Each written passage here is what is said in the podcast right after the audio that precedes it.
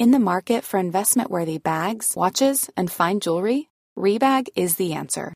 Rebag is a luxury resale platform where each piece is carefully inspected by experts to ensure quality and authenticity. Use Rebag to buy and sell finds from the world's top brands, including Louis Vuitton, Chanel, and Cartier. Head to Rebag.com and get up to 15% off your first purchase as a member with code REBAGNEW. Shop today at Rebag.com. That's R E B A G.com. And use promo code REBAGNEW for up to 15% off your first purchase as a member. Imagine the softest sheets you've ever felt. Now imagine them getting even softer over time. That's what you'll feel with Boll and Branch's organic cotton sheets. In a recent customer survey, 96% replied that Boll and Branch sheets get softer with every wash. Start getting your best night's sleep in these sheets that get softer and softer for years to come. Try their sheets with a 30-night guarantee. Plus, get 15% off your first order at bollandbranch.com. Code BUTTERY. Exclusions apply. See site for details.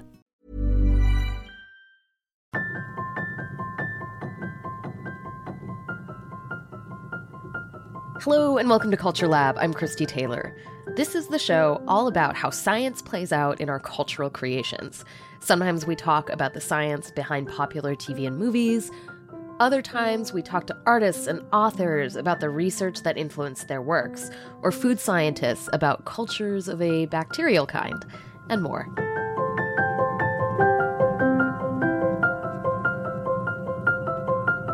Today we've got a special musical guest. Scottish composer Erland Cooper, that's him you're hearing right now, is known for playful, innovative, experimental projects. For example, he actually buried the only audio copy of one of his 2021 compositions. Then he left treasure hunt clues for people to try to find it, which one couple eventually did. In his newest album, Folded Landscapes, he is deep in conversation with the environment and our changing climate. The seven movements of the piece were recorded with the Scottish Ensemble Chamber Orchestra in both sub zero temperatures and a sweltering studio. He then exposed the audio master tape to the sun on the UK's hottest day in history in July of last year, audibly altering the fidelity of the sound. One movement includes the voices of climate activists and news reports in a cacophonous montage. He's encased recording equipment in ice, recreated the acoustics of glacial caves in Norway's Svalbard, and performed acts of what he calls slow activism in the name of celebrating and cherishing the natural world and encouraging us to change. Writer Arwa Haider interviewed him earlier this year. I hope you enjoy.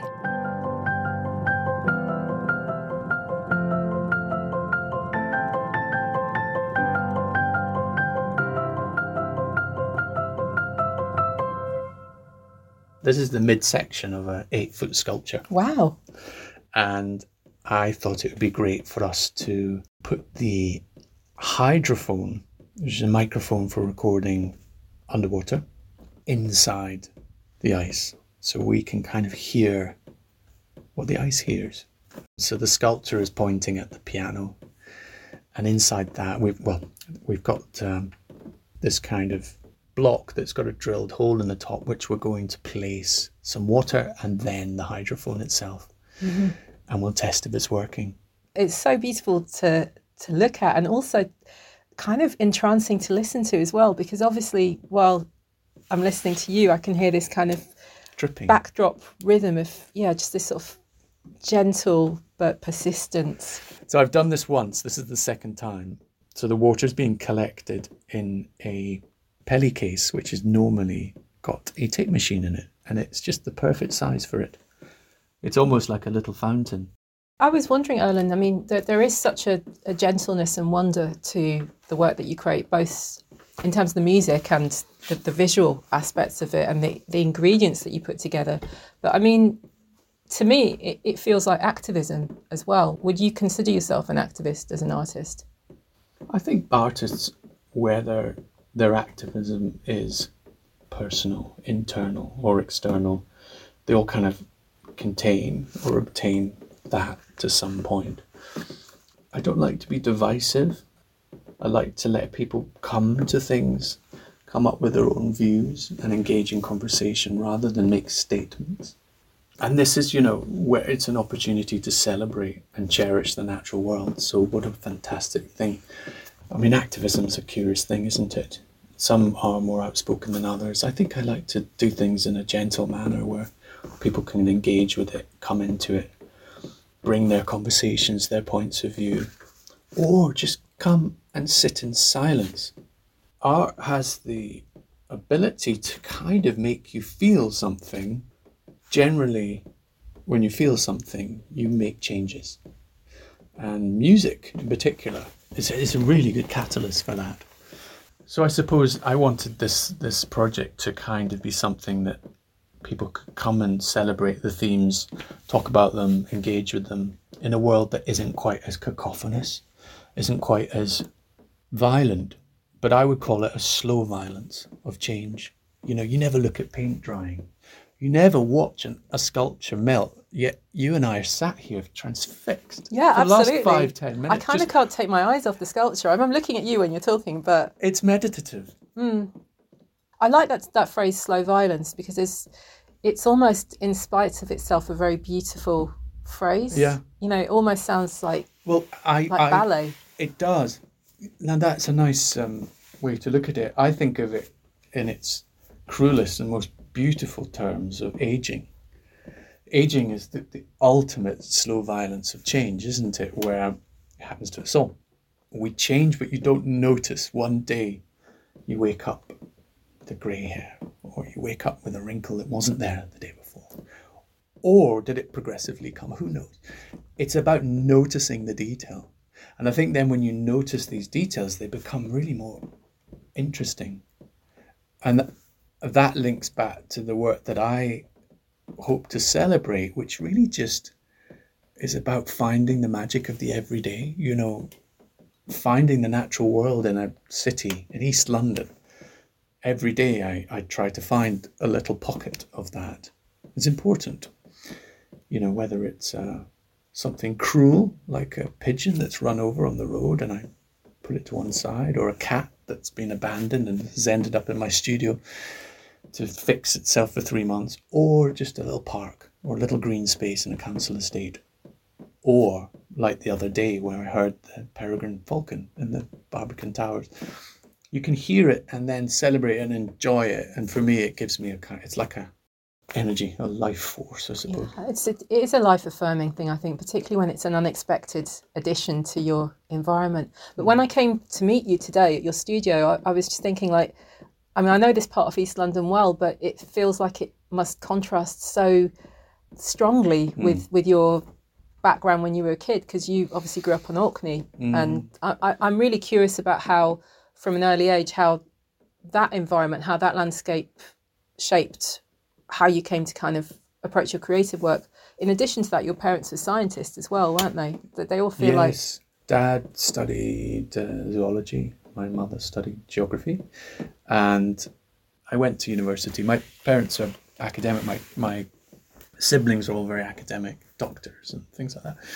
And so we all studied. We all went to university. I didn't study classical music. I didn't work study the arts, and I wish I did. I wish I'd had that opportunity. It just never crossed my mind to uh, to suggest it as an idea. What did you study originally? I started mechanical engineering and economics and focused on the economics for one reason and one reason only. It meant I could travel. And it took me to Budapest and Cadiz in Spain. All the while making music. I remember my father had a he had a master key for the school. It could open every door, you know, every Yale lock. It would open in the in the school, and I used to pinch it from his top pocket. I never asked. I'm sure he would have let me, but I pinched it, and I would. I think I was the only kid breaking into the school to use the music room to figure out how to play the piano, to figure out how to work tape machines. I remember this went on for about three months, and I thought I had a like a rapport with the janitor. And then he told on me, "Mr. Cooper, your son seems to be in the school before school and after school and at the weekends. Should he be? That's such a shame you were busted because it sounds like you kind of created your own playground in there. well, Dad then let me. And while all my mates were in the playground or playing football, I was in the music room alone. Not much has changed. I'm still uh, creating, like the studio we're in now, in these safe havens, hidden away, working.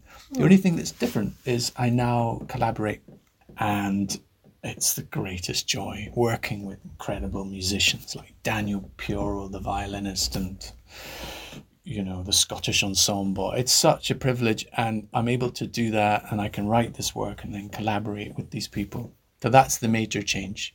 No, I can. I mean, I can hear what you're saying, and obviously collaboration, both in terms of working with other musicians and artists, and working with scientists as well, plays mm. such a key role in the latest projects that that I'm aware have come to light. Um, your last album, Folded Landscape, and mm. and also the accompanying piano album. Can you mm. tell me a little bit more about those projects, how they came to fruition?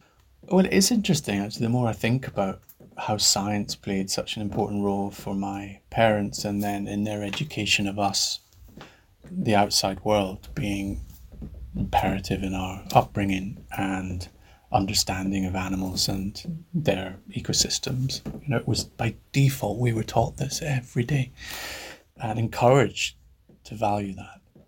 So science has always played a major role in this feeling of exploration. And I wrote a trilogy of work about the islands, the elements themselves air, sea, and land.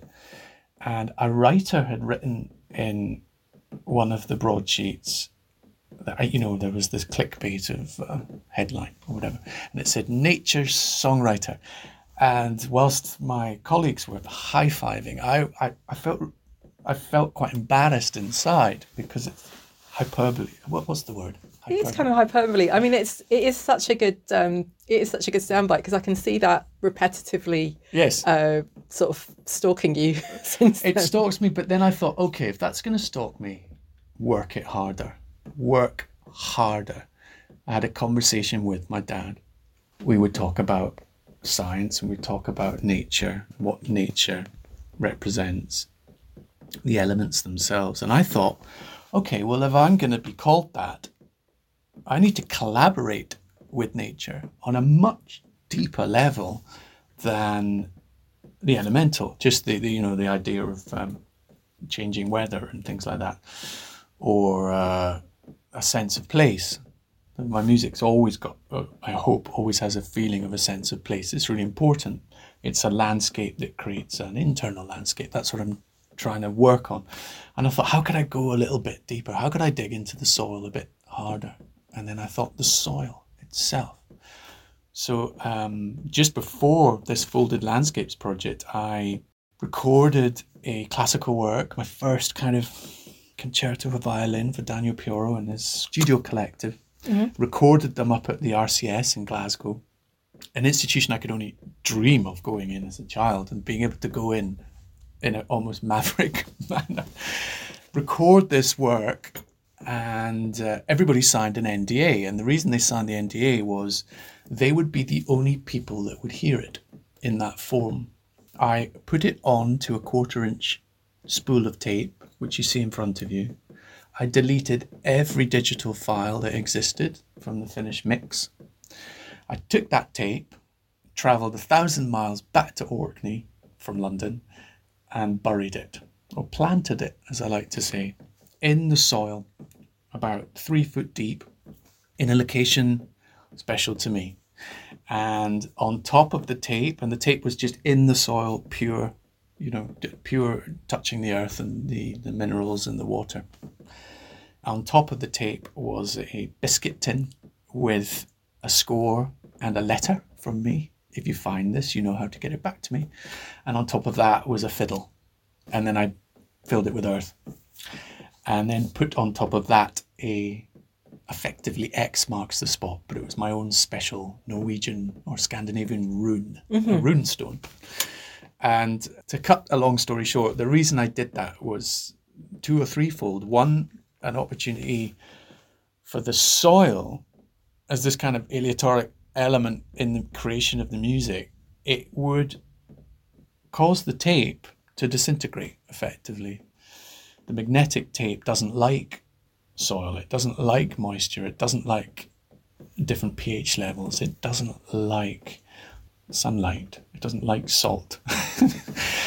but I kind of like what a controlled amount of those um, articles can do to the tape and it creates these artifacts of sound these drops these crackles these breaks these kind of splurgy gloopy noises so that really interested me. I could i could put it all onto the tape.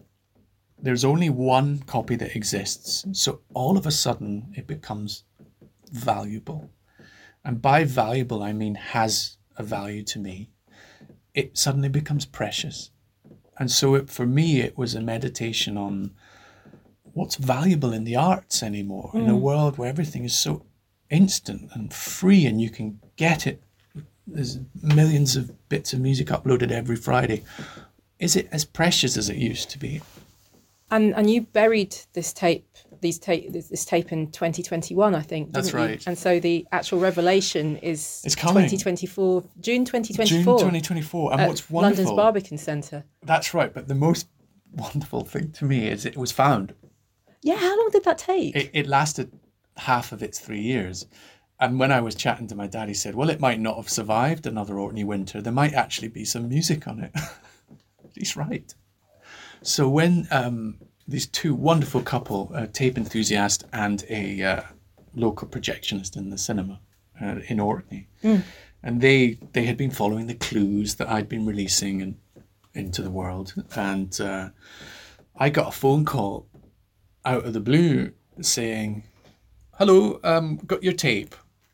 And I thought it was a tape delivery upstairs. And I said, I'll just come round the back. It's the cobbled street beside this. There's a black door, number 26. They said, No, no, we've we've got your tape in the back of our car. It's a, it's a bit gammy and there's a rather mucky looking violin. And I sat down and I just said, Tell me everything. I suddenly felt incredibly precious. I said, Don't don't get it hot or, or don't put it by the fridge or, or you know, don't uh, pull out the spool.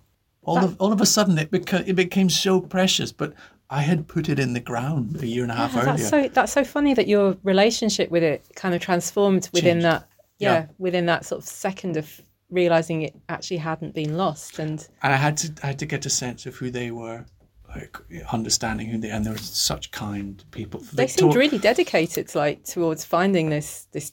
Well, Victoria and Dan Rhodes deserve some sort of medal because well they they actually get the stone as a gift. I think that's what they get in the end, and they're going to come to the concert as my guests and we'll talk about it.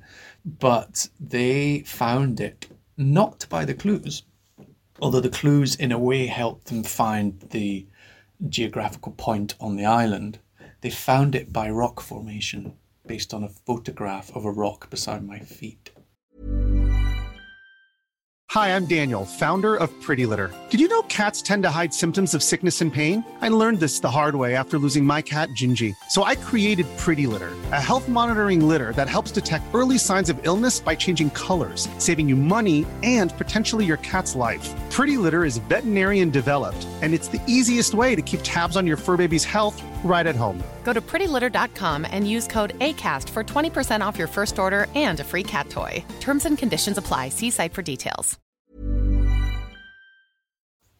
I mean, I, I like the fact that so much of what you've been doing here is an unknown quantity and it's kind of left, I mean, it's left to the elements. You're collaborating, with as you nature. said, deeply with the earth and with yeah. nature rather than obviously taking themes of nature as inspiration is not a new concept, but That's actually. Right it would be really exciting to see and obviously hear what happens in, in June 2024. But in the meantime, and as you said, obviously this this wasn't the only project that you've been immersed in mm. in, in the last couple of years. And when the tapes for Carve the Runes came to light, you were already set to release a beautiful album earlier in 2023, Folded Landscapes. And in addition to that, you've created a piano album. Mm. And again, the relationship with the earth and temperature in particular yes is, is really key here tell me a bit more temperature uh, yes it was only a matter of time before I, I wrote a piece of work that um, touched on the themes of uh, time temperature and conversation surrounding climate change. And I'd been working on it for a, a while, actually, a couple of years in between things. And I thought, I think this is ready. And it was a collaboration with Scottish Ensemble. Firstly, I thought it would be interesting to record them at sub zero temperatures. So these classical musicians, you know, these incredible virtuoso musicians, I took them into a, a factory in Glasgow, January the 8th, post lockdown, and uh, recorded them at minus two or minus one or just below zero. And they all had their kind of mini gloves, you know, the, the, the fingerless gloves, and uh, big jackets and beanie hats. And I had a heat source that I would only turn on after the takes because it was so loud, you know. And it was such fun. Again, the faces, the smiles were beaming with this childlike wonder because it was something different to them and to me. And I recorded uh, sketches, eight, 20 sketches, lots of things to do with the narrative. I asked them to record, uh, write back, play back, play the score backwards, and do all sorts of things. Uh-huh. This idea of playing with a timeline anyway, I took that away, then kept writing. So I took these sketches and developed those sketches into a, a, kind of beefier body of work, and then took them to the studio. So we've now gone to 20 degrees, and I slowly turned that up. So by the end of the session, it was like 30 degrees, controlling the temperature. So we've basically gone from this sub zero to kind of 30 degrees in the studio. We're hot and sweaty, and that was a kind of a process to really get under the fingernails of rising temperatures. And it's a multi movement work, the original album, that kind of starts in the sub zero, and by the end, it's it's basically thawing over seven movements. And uh, the first one to four movements are probably quite austere. You know, it's it's a steep glacial ascent, and then it kind of it's like a toboggan ride of hope down the other end on side B. That's what I was hoping for. You know, there's this kind of Scottish classical ceilidh on the sixth movement, and I have a fond memory of sweating in the studio as they were vigorously playing. It contrasted against the original recordings. I, I love I love that idea of toboggan ride of hope because I mean I feel like listening to that work there are such complex emotions. It's a very beautiful piece of work because of the themes there's a real poignant quality, and I often feel like there's a fragile beauty to some of the compositions, but there is an enduring hope as well. Mm. I guess it's a tricky, as adults, our kind of responsibility in terms of you know being custodians of you know what future generations will have to live with, and also just the fact that we're now conscious that you know we're dealing with something that requires a proactive change in some way to, to counter yes. environmental damage. But at the same time, you know, what's going to get us through that if we don't believe that some good can come off mm. that proactive change? It was very kind of you to, to listen and, and to say such lovely things about the work and that it evokes certain feelings. And I think, you know, we both have children and our children's children and their children's children will inherit our wins and our losses and our mistakes, and uh, that's obvious. But what's quite apparent to, to a lot of people is there's a, a cacophony of sound. There's a moment in movement five, the start of movement five, where you hear so many voices, familiar voices. Greta, for example, and she's contrasted with a news report from the th- from the 70s. You know, this is mm. 40, 50 years earlier, saying the same thing. Mm-hmm. And that moment is not just about those personalities, it's quite the opposite. It's actually just about noise, this kind of echo chamber of opinion, and which is, it can be quite antagonistic, it can provoke and poke as well. And when that happens, my observations are when that happens too too rapidly or too when it gets so heated it can actually have the opposite effect. Sure. People don't change; they switch off. Or they knee jerk against it, which or they think, fight against yeah. it. And so I wanted it to feel like a kind of cacophony, and then go into a kind of arpeggio of strings that represent birds flying, mm. as well as the sound of an ambulance. I don't think I've mentioned that, but it's uh, it's I'm not sure I picked up on the ambulance. I I'll don't go think back anyone to, would get that. I'll go back to it and, and, and hear it. A see if I can siren. Hear it. But also, uh, those seven movements. I did one other thing, which was I I again put the recording on a tape. I didn't plant it or bury it. I put it on my studio roof on what happened to be the hottest day of recorded time in the UK, and it got completely sunburnt. And I then took that sunburnt tape and mixed it into the finished audio. So it's running in parallel with the clean master. The clean audio signal is running in parallel with the distorted Amazing. sunburnt one. What, what did it look and sound like, the sunburnt tape? Um, it's here somewhere. Well, actually, Blue Peter moment. This is exactly as how it sounded. That's amazing that you had it ready I, right I there. thought about it. I thought you'd be interested. So if you listen to this, you'll hear these kind of.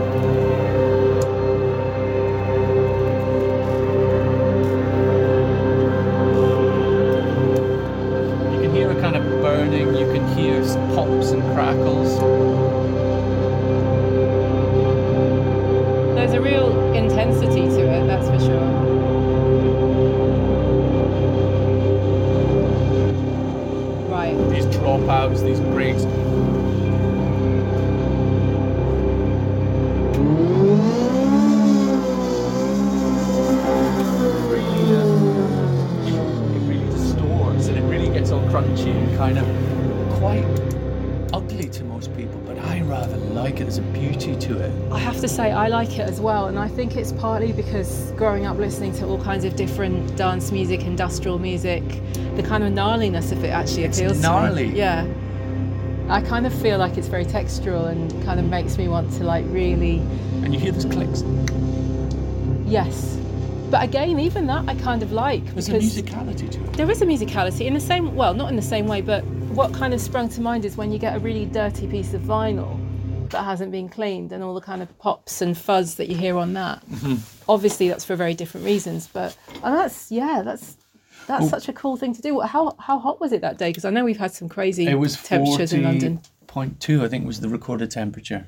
So it's kind of taking taking the music to extremes, both in terms of yeah, Well, heat what- and What, cold. what I wanted to do, uh, maybe I'm trying to articulate this, is as the movements are thawing, these seven movements are, are progressing, the fidelity of the audio is getting worse, but the composition is becoming more hopeful. So, over seven movements, as the music arguably becomes more hopeful, reaches a climax of a ceilidh, underneath the fidelity is getting worse and worse. And that was my only kind of statement hmm. s- a kind of observation. I remember looking out the window. It was in, uh, on a particularly hot february or something and people were in t-shirts in victoria park dancing to the end of days. But online it was doom gloom fight and flight. And i thought well you should celebrate and cherish the natural world at all times. But it did make me think that there's also a kind of ignorance to the fragility below you. And so I thought, well, that would be a neat way to put it in would be to, if the music's getting happier, but underneath it's getting worse hmm. and worse, and actually a little bit more mono, and it's becoming more, you know, its stereo field is becoming narrower and it's popping and cracking. Hmm. And so that was that was all I wanted to do with it. And so when asked to do this companion piece, this piano album. this piano mm-hmm. album, I'd never done just a pure piano album. And I thought to myself, I understand, you know, the idea here is we've got quite a complex string, poetry, field recordings. There's a lot going on this this seven piece, seven movement work. It'd be interesting to see if I could just play it so simply on the piano in seven movements, which was a great challenge for me.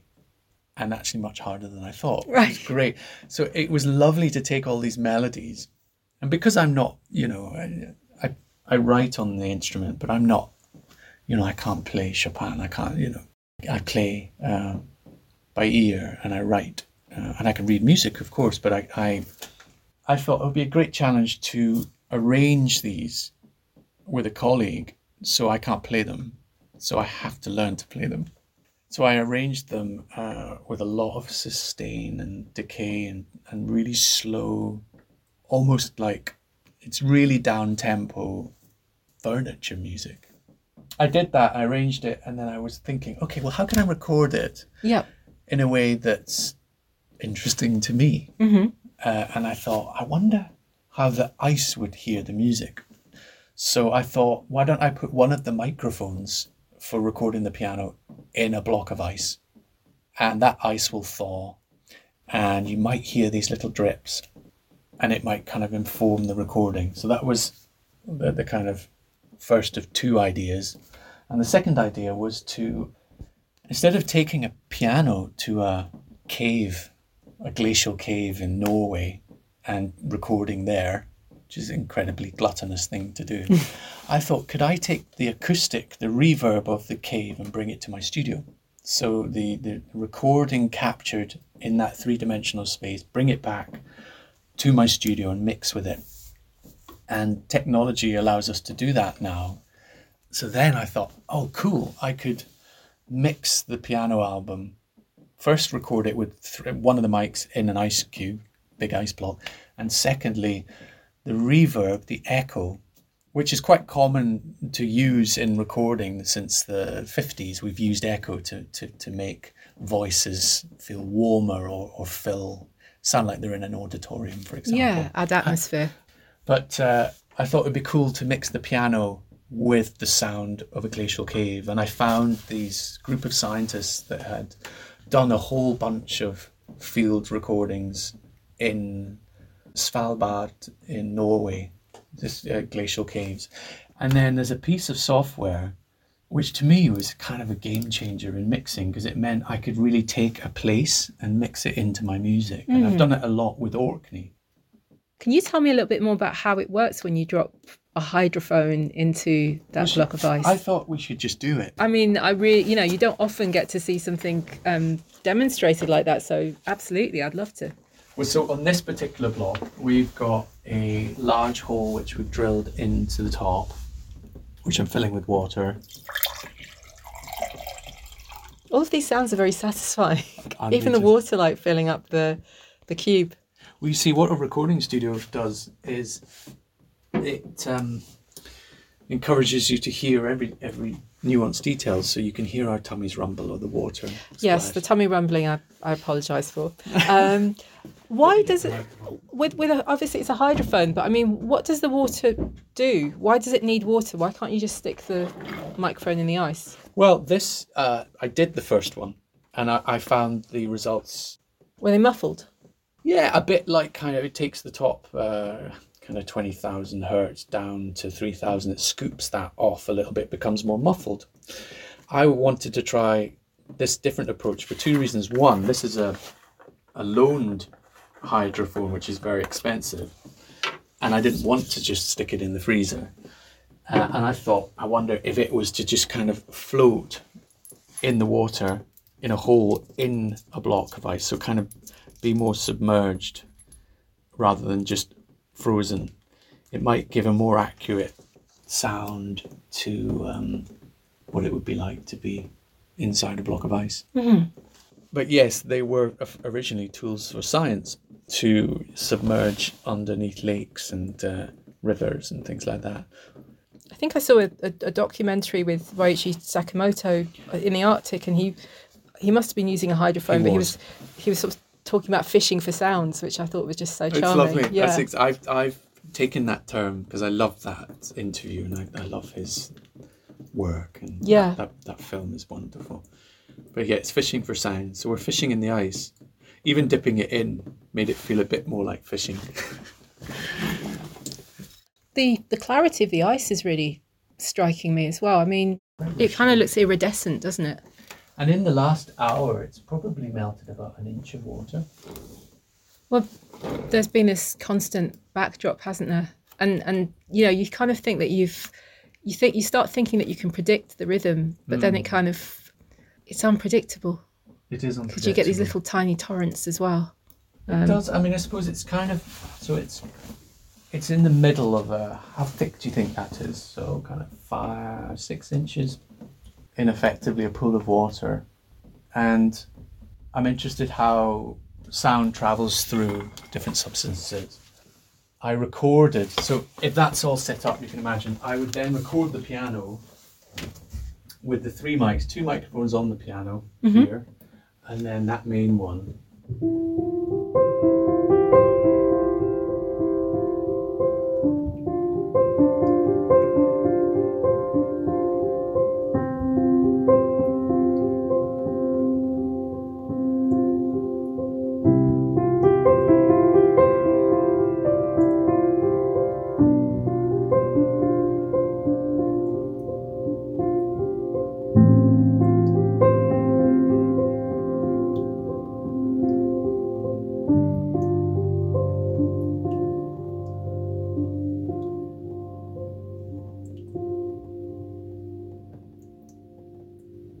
My favorite thing is hearing the hearing it melt. Yeah, So lovely. absolutely. I was, that was just glorious. You know, those few moments on the piano, and then just the the water. It was almost like a, a kind of unpredictable duet. I guess it was. It was, wasn't it? Yeah. I mean, the, the, the unpredictability side is it is a duet, but then that is the fine tapestry of life for us, really. Deep ecology and living with the natural world is a duet in itself, isn't yeah, it? and I think, but I think maybe we've had a sort of certain reawakening to that in recent years, both in terms of the elements and and also just other creatures around us as well. You know, one of the first things that you said when I met you was, you know, just this excitement at hearing an unfamiliar bird call very early in the morning, and and mm. the fact that you were hearing a peregrine in the heart of the city of London. Hunting, Yeah, hunting. having its breakfast yes, and then finding it's breakfast later on. um, but yeah, the kind of the beauty and the brutality of that is is really something. I think the final thing I wanted to ask you, if that's okay, is that you're about to go out on tour both across the UK and you've got European dates as well. And I'm really curious about how you're going to present this latest work to a live audience.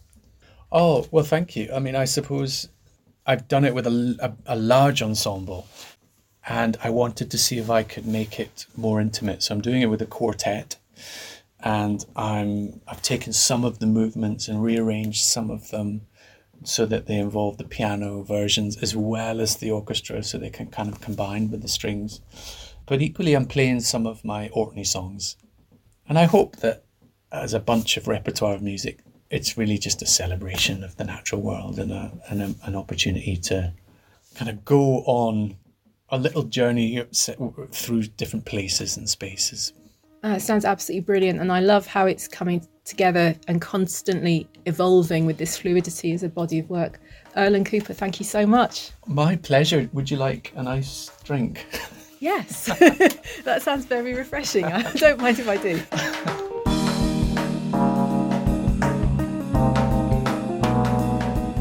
Thanks for listening to this episode of Culture Lab from New Scientist Podcasts. That was Arwa Haider in conversation with Scottish composer Erland Cooper, and we'll put Arwa's lovely piece about him in the show notes. If you liked this interview, make sure you subscribe to our feed for more like it. Plus, our weekly news podcast and other special treats drop every Friday and Tuesday. Find more of the great journalism from New Scientist on our website at newscientist.com. I'm Christie Taylor. Bye for now.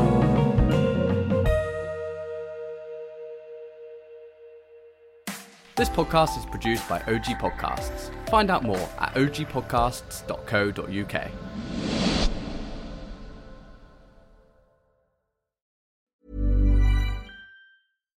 Hi, I'm Daniel, founder of Pretty Litter. Cats and cat owners deserve better than any old fashioned litter. That's why I teamed up with scientists and veterinarians to create Pretty Litter. Its innovative crystal formula has superior odor control and weighs up to 80% less than clay litter.